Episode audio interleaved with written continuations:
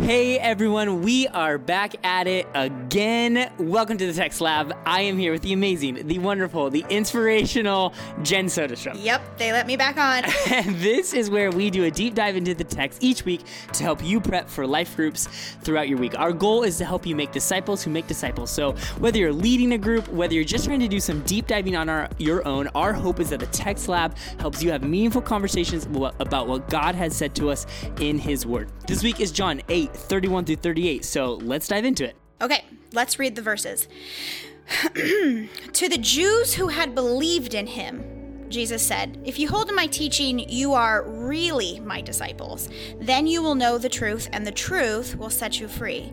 And they answered him, uh, We are Abraham's descendants and have never been slaves to anyone. How can you say that we shall be set free? Jesus replied, Very truly I tell you, Everyone who sins is a slave to sin. Now, a slave has no permanent place in the family, but a son belongs to it forever. So if the son sets you free, you will be free indeed. I know that you are Abraham's descendants, yet you are looking for a way to kill me because you have no room for my word. I am telling you what I have seen in my Father's presence, and you are doing what you have heard from your Father. So good. So good. A lot going on in this passage, as always, in the book of John. Let's unpack some of the main themes. Um, I think first, let's start with a little bit of a background. Jesus has just come from the Feast of the Tabernacles, John 7. He's talking about living water. We take a short break in John 8, 1 through 12, the woman caught in adultery. And then mm-hmm. Jesus picks back up the tabernacle discourse and talks about being the light of the world, the second of the I am statements that he makes. That's what we unpacked last week. And then that part of the passage ends with the statement in v- chapter 8, verse 30 that some now believe in Jesus. And so that's what kind of Jesus is playing off of now. That's where we pick um, back up. And so as that happens, Jen, where are we at today? What is uh, going on in this passage? Yeah, honestly, this is not a simple story. This mm. would be a lot easier if it was just like a, a cute little story. This is actually a theological uh, section. Hmm. It's a uh, quote unquote thinking rightly text. Understanding the truth of Christ, true salvation, and our identity in Him is that thinking rightly part of our um, our journey with Jesus. Yeah. And so, as soon as we can think rightly, we can actually learn how to live rightly. Ooh, that's good. As soon as we can think rightly, we can learn how to live rightly. So true. We cannot separate right thinking with right living. And so, this passage, there's kind of like the game: a couple truths and a lie, two truths and a lie. We played that a few weeks ago as a life group icebreaker. Maybe do that again this week if you didn't play it a few weeks ago. Two truths and a lie. This passage has about three or four truths and a couple lies going on, and that's what we're going to kind of break down here. The first truth is that belief is connected to discipleship. That's what Jesus is playing off of. He says in the verse, or they say in the verse before, um, Jesus, we believe in you. And now mm-hmm. Jesus is saying, let's talk about what belief means. If you hold to my teaching, then you are truly my disciple. And Jesus is kind of addressing now some who claim to believe. There's been a lot of people who have not believed in Jesus. Uh, we've had disciples deserting him left and right. The crowd that's wanting to make him king, um, they're deserting him, not believing and following him. And I think it's kind of amazing that when si- finally now you have some people wanting to believe in Jesus, he's not like, oh, yay, finally some followers um, that I can add to my Instagram following. But it's like, okay, let's talk about what that actually means. Um, he's really interested in the real thing of it. What does belief actually mean? Um, and I think that's a great question to process with your group this week. Yeah, this is it. This is something that you can round robin inside of your your life group or your Bible study or even your marriage. Mm. What does it actually mean to believe in Jesus? Brainstorm some ideas. D- dive into the Bible. What does it say? Yeah. Faith without works is dead. Imitate him. Cling mm. to his word. Staying in his word actually protects us from spiritual ignorance. Like yeah.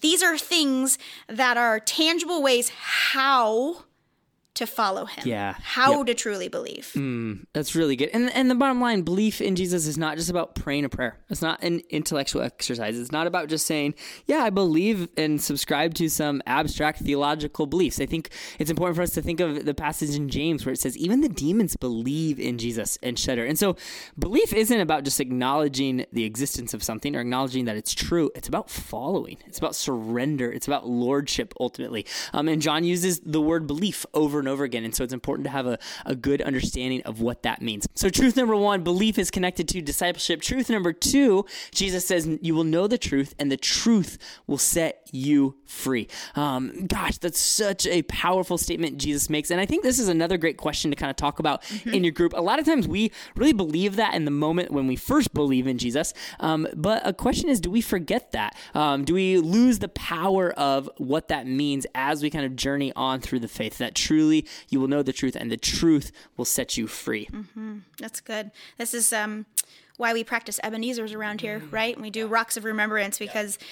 Uh, God and Jesus were very clear that yeah. we are forgetful people. Yes. So yes. we have to look back because there is power that Jesus really truly does set us free, but when we forget that, we get hung up on the worldly yeah. things. Yeah and yeah. not our freedom in Christ. Yeah, absolutely. And I think thinking about uh, the worldly definition of freedom is you see kind of how the Jews kind of stumble along the way here as they're kind of understanding Jesus' message. And they the first lie that we really see here is that they believed that they had a security because of their uh, father Abraham. And you mm-hmm. see, this is how they respond to Jesus in verse 33. They say, We're Abraham's descendants. We've never been slaves of anyone. How can you say then that we need to be set free? And so, basically, in the Jewish mindset, just to unpack this a little bit, they felt confident of their election before God because of Abraham. And you see them often kind of say, Well, Abraham's our father. And they're really kind of confident because of Moses as well, as you've seen in the last few chapters. And that's kind of why they thought they were good with God, was because of Abraham and because of Moses. And they thought, thought really their father, um, their kind of genealogical father there, that they had security there because of who those guys were. And we see Jesus kind of tearing that down a little bit. Have you ever uh, led a junior high Bible study? Yes. Every time you ask a question, the answer is like, uh, cause Jesus. right. I feel like that's what's happening with these uh, yeah. sweet little Jewish friends of ours right now. They're like, uh, cause Abraham. Yep, totally. That's just kind of their answer to go to for mm-hmm. why are we good? Because of Abraham. And Jesus is saying, hey, that's not good enough. You can't just stand on what Abraham did. That doesn't mean that you are free. And so there's a lie there that they're believing that they have this special security because of Abraham, but also they kind of say, we've never been slaves to anyone. And this is kind of ironic because in reality, the Jews were slaves to a lot of different people. They were slaves in Egypt, they were slaves to the Philistines, they were slaves uh, in Babylon and Syria and Persia, and now Rome. They were even under Roman occupation. And so, um, in the midst of this, they've actually been slaves a lot. Um, but kind of in the first century and kind of under their enslavement, the rabbis would kind of teach, even though we're slaves, because we're the elect, because we're uh, we have Abraham as our father, we've never actually been slaves to anyone. There's this rabbi um, who wrote this line that that says that the sons of the kingdom, despite their conquest, that that's who the Jews were, that they were mm-hmm. still sons of the kingdom despite their conquest. And in some sense, that was really true. But the problem is they were standing on what Abraham had done and they were relying on him for salvation. And because of that, they were rejecting Christ and couldn't see their need for a savior. Yep. I feel like we have that same issue sometimes mm-hmm. living in the United States of America. Yeah. We stand on a quote unquote freedom mm-hmm. we've been given in this country. But let's be very honest yeah. and very clear with the the image we're giving to the mm. world that's watching. There is no amount of freedom given by any descendant or any country or any ruling yeah. that can free us from our sin or mm. from this world. Like Christ is the only yeah. one that can do that. Yeah. Yeah, that's so good. That's so good. And you see, Jesus really flipped this upside down and he says, No, actually, you're not free. Actually, you have been a slave yeah. politically, uh, geopolitically, you've been a slave. And then also, you're really a slave because you're a slave to your sin.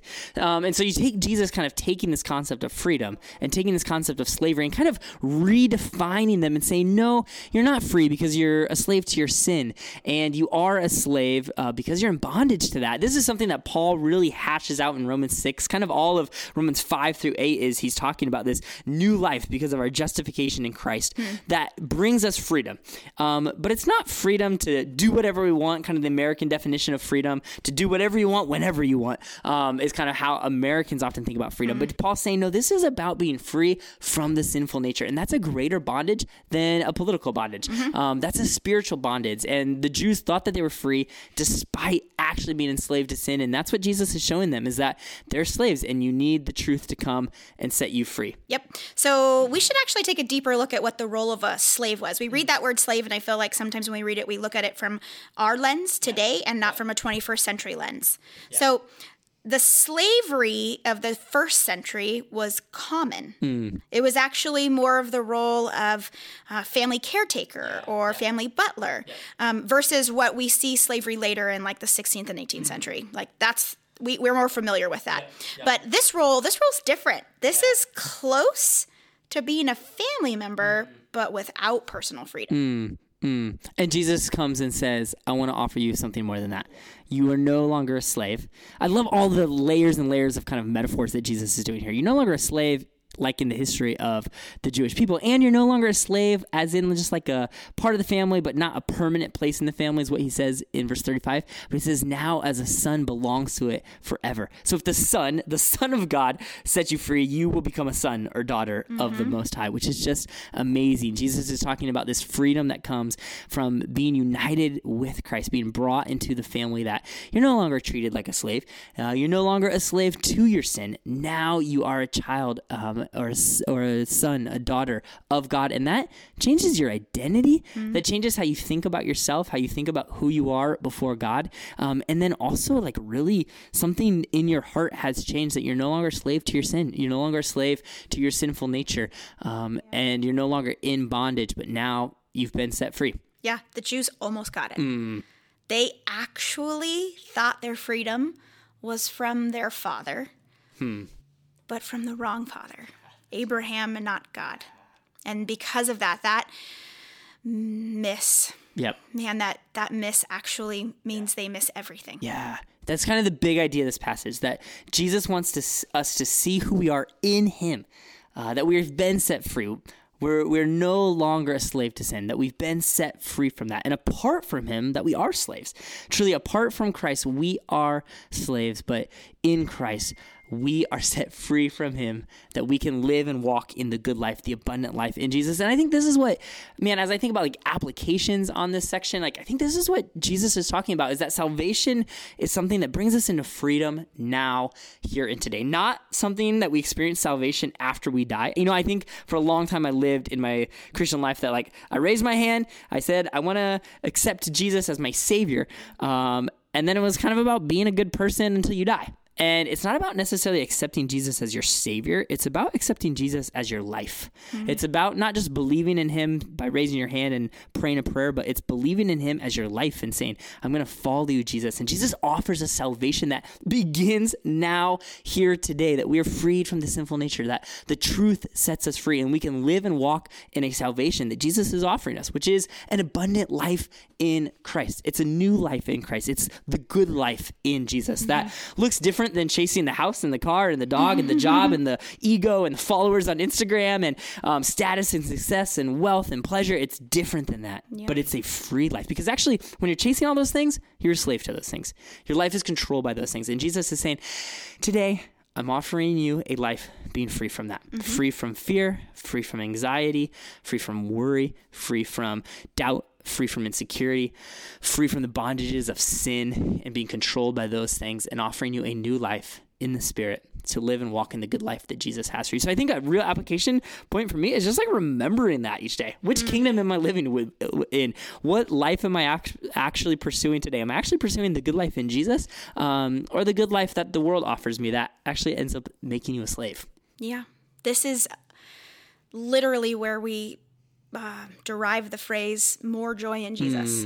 That um, the joy that's found in following Jesus is greater than our circumstances. So when your kid, like mine, is on his deathbed battling cancer for the second time, you can say, My joy is in him. Yeah.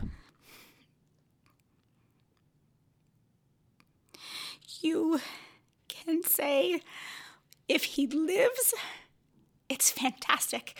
And he'll learn about Christ and it'll be a joy for me. And if he dies, it's for Christ and he'll be with him. Mm. So it's a win win. There's not anything on the table that Satan can tempt us with that would cause me to be enslaved to, like worry, mm. fear, anxiety.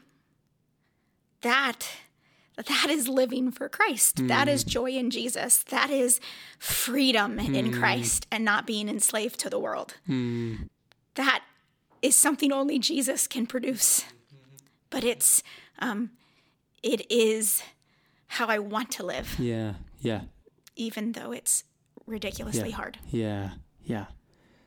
Good stuff, good stuff. Hey, well, thanks to special guest Jen for showing up today and, and sharing and, and being with us. And thanks for you for spending your time with us as a listener. Our promise to you is that we're always going to do our best to make this time valuable for you. If this has helped you in any way, let us know. We'd love to hear from you. Yeah. So whether you're at the gym or mowing your lawn or driving your crazy kids around or whatever you're doing while you're listening to these crazy podcasts where I cry, um, we hope you feel equipped and encouraged and ready to walk through your parenting journey and your marriage journey and your life group journey and wherever God has placed you, um, even in your trips to Starbucks. Yep, yep. As always, do your own prep. Let the Spirit lead you. Know that you are one who is sent this week into your group, your family, your neighborhood, into your Pray Watch community, wherever God invites you to go and be the living proof of our loving God. Awesome. Bye, guys. Love you.